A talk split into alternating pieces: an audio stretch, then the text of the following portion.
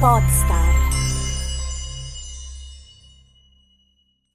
Credo sia piuttosto evidente eh, come negli ultimi anni il binomio podcast e giornalismo abbia riscosso parecchio successo tra il pubblico. Content curation, informazione, documentari, cronaca, approfondimenti su notizie di attualità sono alcuni dei modi in cui molti giornalisti hanno utilizzato e utilizzano i podcast per raggiungere un pubblico più ampio e anche per offrire contenuti di qualità in modo più diretto e fruibile. Ma al di là di queste modalità di informazione più frequenti, più tipiche, a cui siamo magari più abituati, c'è anche un'altra forma di giornalismo per la quale il podcast si presta molto bene ed è lo slow journalism.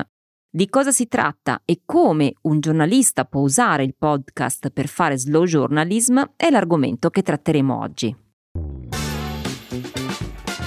Ciao, sono Esther Memeo, podcast coach e questo è Podcast per il Business, lo spazio in cui condivido idee e spunti pratici per aiutarti a rendere il podcast un alleato strategico per il tuo business.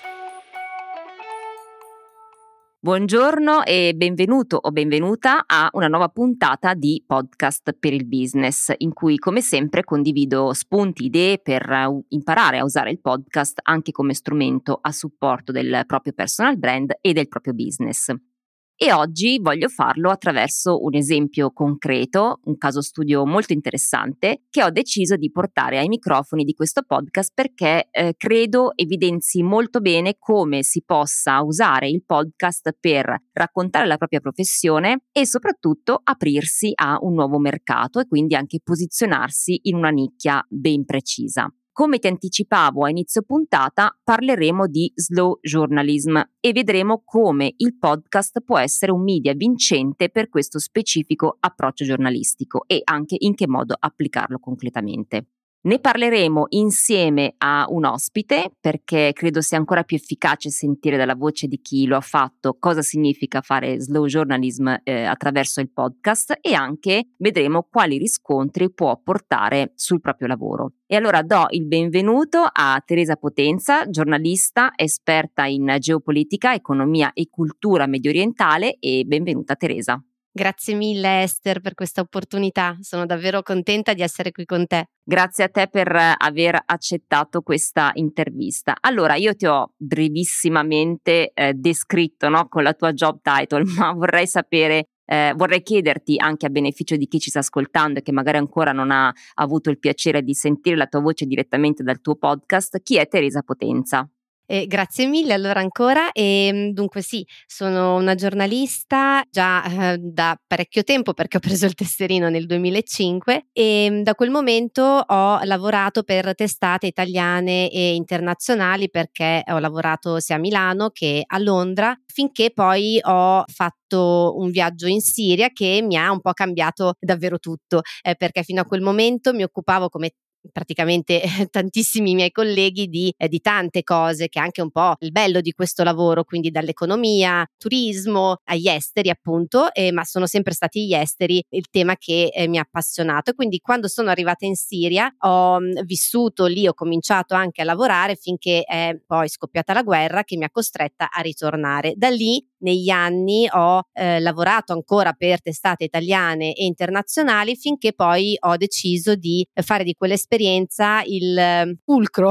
eh, del mio lavoro e specializzarmi quindi non solo in esteri ma proprio in Medio Oriente e, e in geopolitica nel senso di dare più attenzione alle connessioni e alle influenze che anche paesi e fatti che pensiamo siano lontani da noi possono invece avere proprio su di noi e quindi sul nostro paese o eh, sul nostro continente. Chiaro. Senti, come ci sei arrivata al, al, slow journalism? Nel senso, te ne sei sempre occupata oppure c'è stato un momento della tua vita in cui hai capito che volevi cambiare il tipo di approccio nel fare giornalismo? Sì, la seconda direi perché allora io ho lavorato quasi sempre, a parte una, un breve periodo in radio e in un'agenzia di stampa ho lavorato eh, sempre per eh, periodici, quindi i ritmi erano diversi, ma comunque legati naturalmente ai fatti di attualità. È stato poi proprio da quell'esperienza particolare che mi ha messo in connessione non solo con culture diverse ma anche con fatti forti come una guerra che ho capito che volevo andare al di là delle notizie cosiddette cotte mangiate o del, anche questa è eh, un altro termine che si sente spesso mainstream, cioè le notizie che eh, sembra un gioco di parole ma fanno notizia, perché? Perché sono un po' a chiappaclic e quindi si cerca la notizia che invogli il lettore, l'ascoltatore o lo spettatore a seconda del mezzo che usiamo a leggerci appunto, quindi passare del tempo sul nostro mezzo. Ho capito che non, non funzionava più per me, ma secondo me anche per um, chi eh, fruisce di queste eh, notizie perché mh, è una modalità che non permette di andare davvero in profondità e quindi di capire davvero i fatti, perché dietro un fatto, una notizia c'è molto molto prima e ci sono delle persone che fanno quella notizia e poi ci può essere anche dell'altro dopo, eh, quindi connessioni appunto con quello che eh, poi è la nostra vita anche in futuro. Quindi da lì ho capito che eh, dovevo dare più attenzione all'approfondimento, alle persone che fanno la notizia, dare voce proprio a quelle persone che ci possono raccontare fatti eh, che forse sono lontani, ma forse in realtà ci possono riguardare eh, molto da vicino. Eh, in parte lo hai, lo hai detto, ma magari mhmm, possiamo definire meglio che cos'è lo slow journalism perché magari non tutti ne hanno sentito parlare o magari ne hanno sentito parlare ma non conoscono appieno no, questo approccio. Certo, hai ragione. Allora, slow journalism è un po' quello che è successo però già parecchio tempo fa nell'ambito dell'enogastronomia, quindi con lo slow food, quindi la contrapposizione tra la velocità in quel caso eh, tutto è nato dal contrapporsi alle catene di fast food, quindi dalla velocità al invece la lentezza quindi questo modo di approcciare le cose in modo più lento. Ma perché? Perché permette appunto di essere più accurati, quindi nell'ambito del giornalismo è questo, essere più accurati, anche se vogliamo più chiari, perché hai più tempo proprio per andare ehm, a spiegare a chi ti legge o ti ascolta quello che sta succedendo. Si contraddistingue anche per essere indipendente eh, dalle, dalle news, dalle agende giornaliere che devono seguire i trend e poi anche dal fatto che può dare molto spazio alle storie, quindi anche alle persone. Secondo me questa è anche un'opportunità per spiegare alle persone chi c'è dietro a quello che stanno leggendo, ma proprio nel senso tecnico, cioè chi è che sta scrivendo o leggendo una notizia o raccontandoti comunque una notizia, quindi mette in più in connessione il giornalista con le persone. E eh, questo secondo me è fondamentale perché tante persone mi hanno detto che un problema diciamo nel seguire una testata o un'altra, un giornalista o un altro è proprio che non si sa chi dare fiducia perché non si capisce chi sta dietro. E in questo modo di fare giornalismo secondo me questo eh, si può invece rimediare perché entri proprio più a contatto con, con tutti, non solo con chi ti dà la notizia, ma anche con chi poi la riceve. Ho capito. Diciamo che mhmm, umanizza un po' anche il contenuto, no, la notizia, non è semplicemente una, un raccontare un fatto, ma è dargli anche una, una completezza, no? si, si, si, umanizza letteralmente il tutto, è corretto? Sì, sì, esatto. E, ehm, mh, ci sono già tanti esempi anche eh, di colleghi italiani che lo fanno, potete eh, cercarli, io vi cito quelli di Slow News, però eh, ci sono moltissimi eh, giornalisti che stanno andando in questa direzione proprio eh, per questi motivi. Certo, credo che sia anche un po' una modalità che viene apprezzata eh, da chi vuole avere eh, un'informazione mh, pulita e non propagandistica, probabilmente anche, anche questo è il risvolto che, che ne consegue no, sullo slow journalism. E allora a questo punto ti chiedo, visto che tu comunque hai sempre scritto per testate, eccetera, ecco, come ci sei arrivata al podcasting e come hai capito che il podcast poteva essere uno strumento anche per fare, per aiutarti a fare slow journalism? Dunque, ci sono arrivata in modo molto semplice, cioè da fruitrice, perché ascoltavo podcast, eh, un po' di tutti i tipi in realtà, quindi mh, mm, non strettamente giornalistici, e ho sempre apprezzato in qualsiasi tipo di, di, podcast il fatto che mi sento veramente non un numero e non qualcuno che ascolta, ma qualcuno a cui qualcun altro sta parlando, quindi mi è sempre piaciuta questa connessione. E poi il fatto che la mh, voce eh, riesce a trasmettere anche le emozioni però facendo questo ci lascia in ogni caso anche molta libertà. Questa libertà invece, per esempio, viene meno secondo me nelle immagini che ci permettono poco di spazzare con la fantasia e invece con eh, il podcast credo che davvero questa, questa connessione sia bellissima e anche appunto libera. Da qui ho deciso di approcciarmi al podcast quindi dall'altra parte, quindi ho cominciato a pensare perché forse sarebbe stato anche interessante per me usarlo come mezzo per raccontare mh, mie, la mia storia, ma anche naturalmente quella degli altri. Ho pensato però che per raccontare quella degli altri prima dovessi cominciare dalla mia ed è così che ho cominciato dal, dal raccontare la mia storia in Siria, per cui ho scelto un taglio non giornalistico ma eh, narrativo, grazie al tuo supporto per chi non lo sa, ma il um, taglio narrativo secondo me è stata la scelta migliore eh, proprio per andare appunto al di là dei fatti, perché sì, lo spunto è la mia storia, però poi c'è molto altro, è un viaggio interiore sia per me sia per chi eh, lo fa insieme a me. In questo modo, secondo me, sono riuscita a entrare un po' molto, non un po', ma molto più in profondità rispetto a invece un taglio più eh, giornalistico e, e, più distaccato, perché ho potuto comunicare non solo quello che succedeva, ma anche ehm, come i fatti influivano eh, su di me, ma anche sulle persone eh, che mi stavano intorno. E da qui è nato Ponti Invisibili, giusto? Sì, Il esatto. nome della esatto. tua serie podcast che è fatta di nove puntate e beh, raccontaci un attimo di cosa parla Ponti Invisibili. Ponti Invisibili parte appunto dal, mm, dalla mia storia, cioè in un momento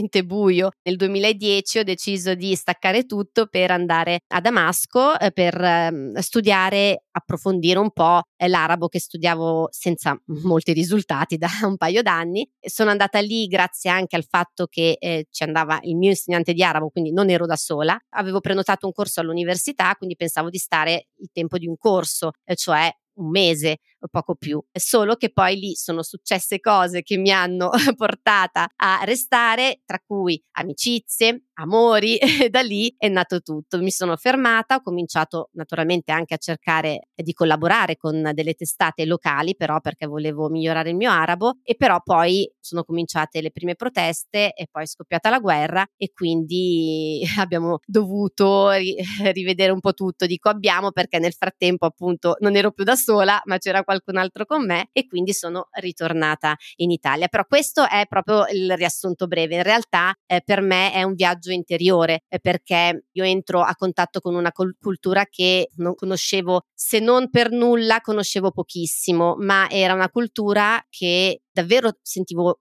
abbastanza distante da me, ma perché è normale, tutti noi abbiamo dei pregiudizi e nella, nei confronti della cultura medio orientale ce ne sono tantissimi, eh, si conosce davvero pochissimo e così anche io. Eh, questo viaggio mi ha permesso di conoscere invece eh, davvero que- eh, le persone del posto, le abitudini e capire che queste abitudini non sono così strane, così diverse dalle nostre, sono solo differenti nella forma ma non nella sostanza. E lì ho capito una cosa incredibile che però è così eh, sottovalutata e ce ne dimentichiamo sempre, cioè che siamo persone e proprio per questo le abitudini sì possono essere diverse ma sono stesse nella, nella, sostanza e soprattutto proviamo le stesse emozioni. Quando viviamo fatti anche forti, quindi i racconti di queste persone possono servire anche noi, anche a noi per farci eh, crescere. È per questo che ho voluto eh, raccontare questa, la mia storia, ma anche quella di altre persone in un podcast narrativo, proprio perché credo che l'esempio delle storie degli altri serva tantissimo eh, proprio a noi, così come anche raccontare la nostra storia, quindi eh, ogni storia vale la pena di essere raccontata.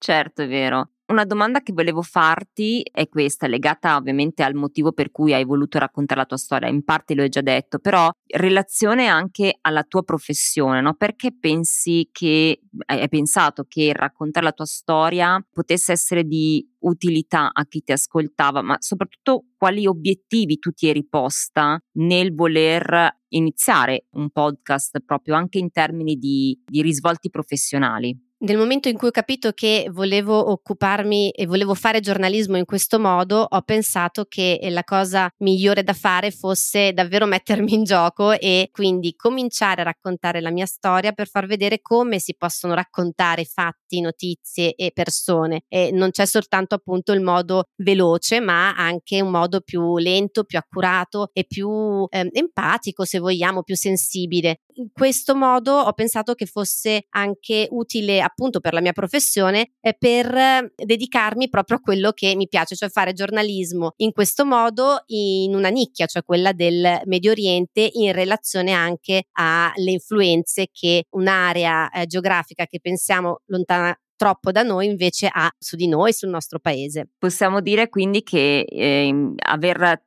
provato tu stessa no? Il, la modalità di comunicazione tramite il podcast ti ha permesso anche di approfondire meglio questo mezzo e quindi poi in futuro poterlo utilizzare anche eh, per altri risvolti professionali che non riguarderanno semplicemente la tua storia, immagino, ma magari anche le storie di altre persone, essendo tu giornalista, giusto? Certo, questo è stato appunto l'inizio e devo dire che questo è stato un piccolo, ma ovviamente faticoso passo perché raccontare la propria storia non è mai semplice, sia che sia una storia che ha solo eh, risvolti felici, sia che ne abbia invece di difficili però non è mai semplice. E però eh, in questo modo eh, ho attivato e si sono attivate una serie di relazioni e di connessioni con persone che condividono i miei lavori, quindi relazioni personali ma anche professionali perché riesci a raggiungere eh, quelle che sono le persone eh, che sono a te vicine anche professionalmente. Infatti sono davvero felice dopo poco tempo dall'uscita eh, del podcast che è uscito a metà dicembre eh, ho cominciato proprio ad avere riscontro sia a livello personale che professionale nazionale grazie ehm, a queste connessioni e quindi eh, ci sono già naturalmente eh, delle, dei progetti a cui sto lavorando e sono, ne sono felice perché sono proprio in linea con quello che è il mio eh, modo di fare giornalismo adesso. Quindi è stato un po' il tuo biglietto da visita?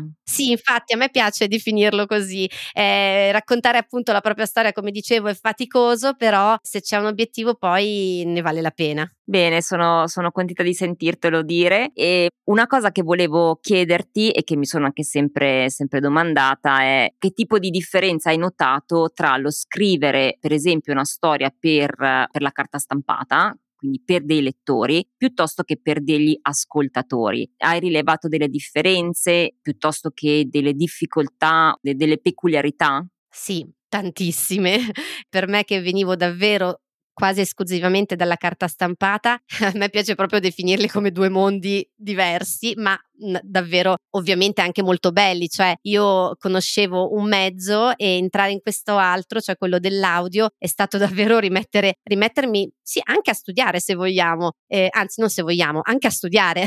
perché scrivere per chi ascolta è molto diverso da scrivere per chi legge, entrano in gioco tantissimi altri fattori. E se non ne sei consapevole hai bisogno naturalmente di qualcuno che te lo dica. Nel mio caso è stata Esther, sei stata tu, ed è è stato fondamentale il lavoro che abbiamo fatto insieme perché tante cose io le davo per scontate e non lo erano e tante cose io invece pensavo che funzionassero proprio perché funzionavano effettivamente ma nella scrittura, ma non potevano funzionare invece per l'ascolto perché non avrebbero comunicato proprio quello che io volevo comunicare. Quindi non parliamo di qualcosa che funziona a livello commerciale, funz- parliamo proprio di qualcosa che deve funzionare per te che stai scrivendo, eh, in questo caso una storia, la tua storia, ma comunque che deve funzionare proprio per te in base a quello che vuoi comunicare a chi ti ascolterà. Senti, ehm, a chi vorresti che arrivasse questo podcast? Anche proprio pensando alla tua professione, ci sono, visto che è il tuo biglietto, a chi vorresti dare questo biglietto che magari ad oggi ancora non ti ha, non, non hai avuto occasione di, di, di, di arrivare?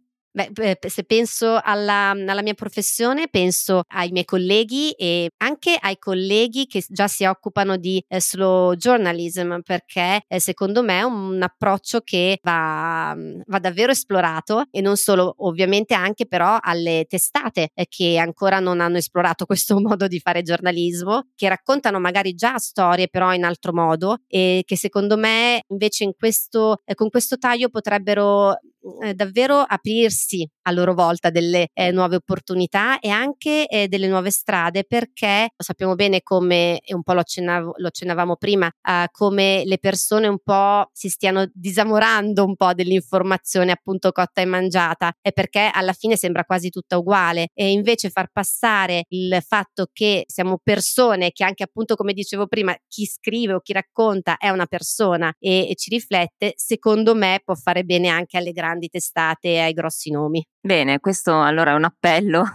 a chi eventualmente non, ha, non ti conosce ancora, non ha ancora ascoltato Ponti Invisibili e, e, e, magari non ha ancora pensato di usare il podcast per fare slow journalism e anche a supporto del proprio brand personale, perché poi i giornalisti spesso, non tutti, ma magari spesso sono freelance, quindi hanno anche un loro proprio, una loro propria presenza professionale no? come, come persone e quindi potrebbe essere un modo anche per dare un maggior valore al proprio lavoro, al di là di, della testata per, cui, per la quale scrivono. Hai detto bene, infatti anche mhmm, i miei colleghi giornalisti eh, possono davvero avere un, so, una, mhmm, un modo in più per eh, arrivare a, mhmm, anche alle testate con cui vogliono collaborare, un modo in più per specializzarsi eh, in un settore e arrivare poi alle persone che alla fine insomma le, le, sono le persone che fanno le storie, quindi se vogliamo avere una notizia dobbiamo andarla a, a cercare e, e questa notizia ci arriva dalle persone, quindi è un circolo virtuoso che possiamo davvero avviare. Ottimo. Senti, allora siamo arrivati alla conclusione della nostra intervista che è stata molto educativa da questo punto di vista perché abbiamo scoperto anche un po' di più questo approccio giornalistico e questa funzione anche di, di, di, di fare informazione. E voglio chiederti a questo punto di dare tutti i tuoi riferimenti, cioè dove ti possiamo trovare, ascoltare, eh, per che cosa ti possiamo contattare, quindi dacci un po' di riferimenti. Grazie. Allora, io ho un sito, si chiama teresapotenza.com, naturalmente Ponti Invisibili, che è il podcast da cui consiglio di, di cominciare perché è un po' anche il modo eh, per conoscermi davvero. e poi naturalmente mi, mi, si può contattare sui social, da Instagram o LinkedIn e potete scrivermi anche se avete una storia e davvero io con grandissimo piacere mi confronto, anche se si ha voglia di raccontare o di capire di più question temi riguardo al Medio Oriente. Eh, io sono poi in particolare specializzata in Siria proprio perché eh, la conosco, la conosco anche, conosco bene la cultura e però anche tutte le domande che possono sorgere eh, su quel mondo e le connessioni che ha con noi. Grazie Teresa, senza dubbio poi troveranno gli ascoltatori nelle note dell'episodio tutti i tuoi riferimenti in modo tale che non si perdano nessuna informazione per strada. Grazie. E poi troveranno anche diciamo l'estratto di questa intervista sul mio blog estermemeo.it così potranno anche lì eh, leggere alcuni confronti che, che, abbiamo avuto nelle scorse eh, settimane e quindi anche o, oltre ad ascoltarla anche leggere no, tutti i nostri riferimenti perché nel mio sito poi ovviamente ho raccontato anche il lavoro che abbiamo fatto insieme e che cosa ha significato no, mettere in piedi un uh, progetto podcast che avesse eh, questo obiettivo, questa finalità eh, nel raccontare la tua professione, ma allo stesso tempo anche una storia che avesse un valore per, eh, per chi la stava ascoltando. Io ti ringrazio tantissimo Teresa Grazie e mille ci sentiamo alla prossima. Ciao! Ciao! Bene, la puntata di Podcast per il Business termina qui. Se sei interessata o interessato a conoscere come possiamo lavorare insieme e realizzare podcast per il personal branding che ti aiuti a valorizzare e promuovere la tua attività come libero o libero professionista, scrivimi una mail all'indirizzo contattami chiocciola estermemeo.it. Se vuoi conoscere tutti i dettagli della realizzazione di questo podcast e scoprire anche altri progetti realizzati insieme ad altri professionisti o altre aziende, sul sito estermemeo.it troverai le mie produzioni e anche tutti i dettagli su come ho lavorato a ciascuna di esse. Io ti do appuntamento alla prossima settimana. A presto, ciao!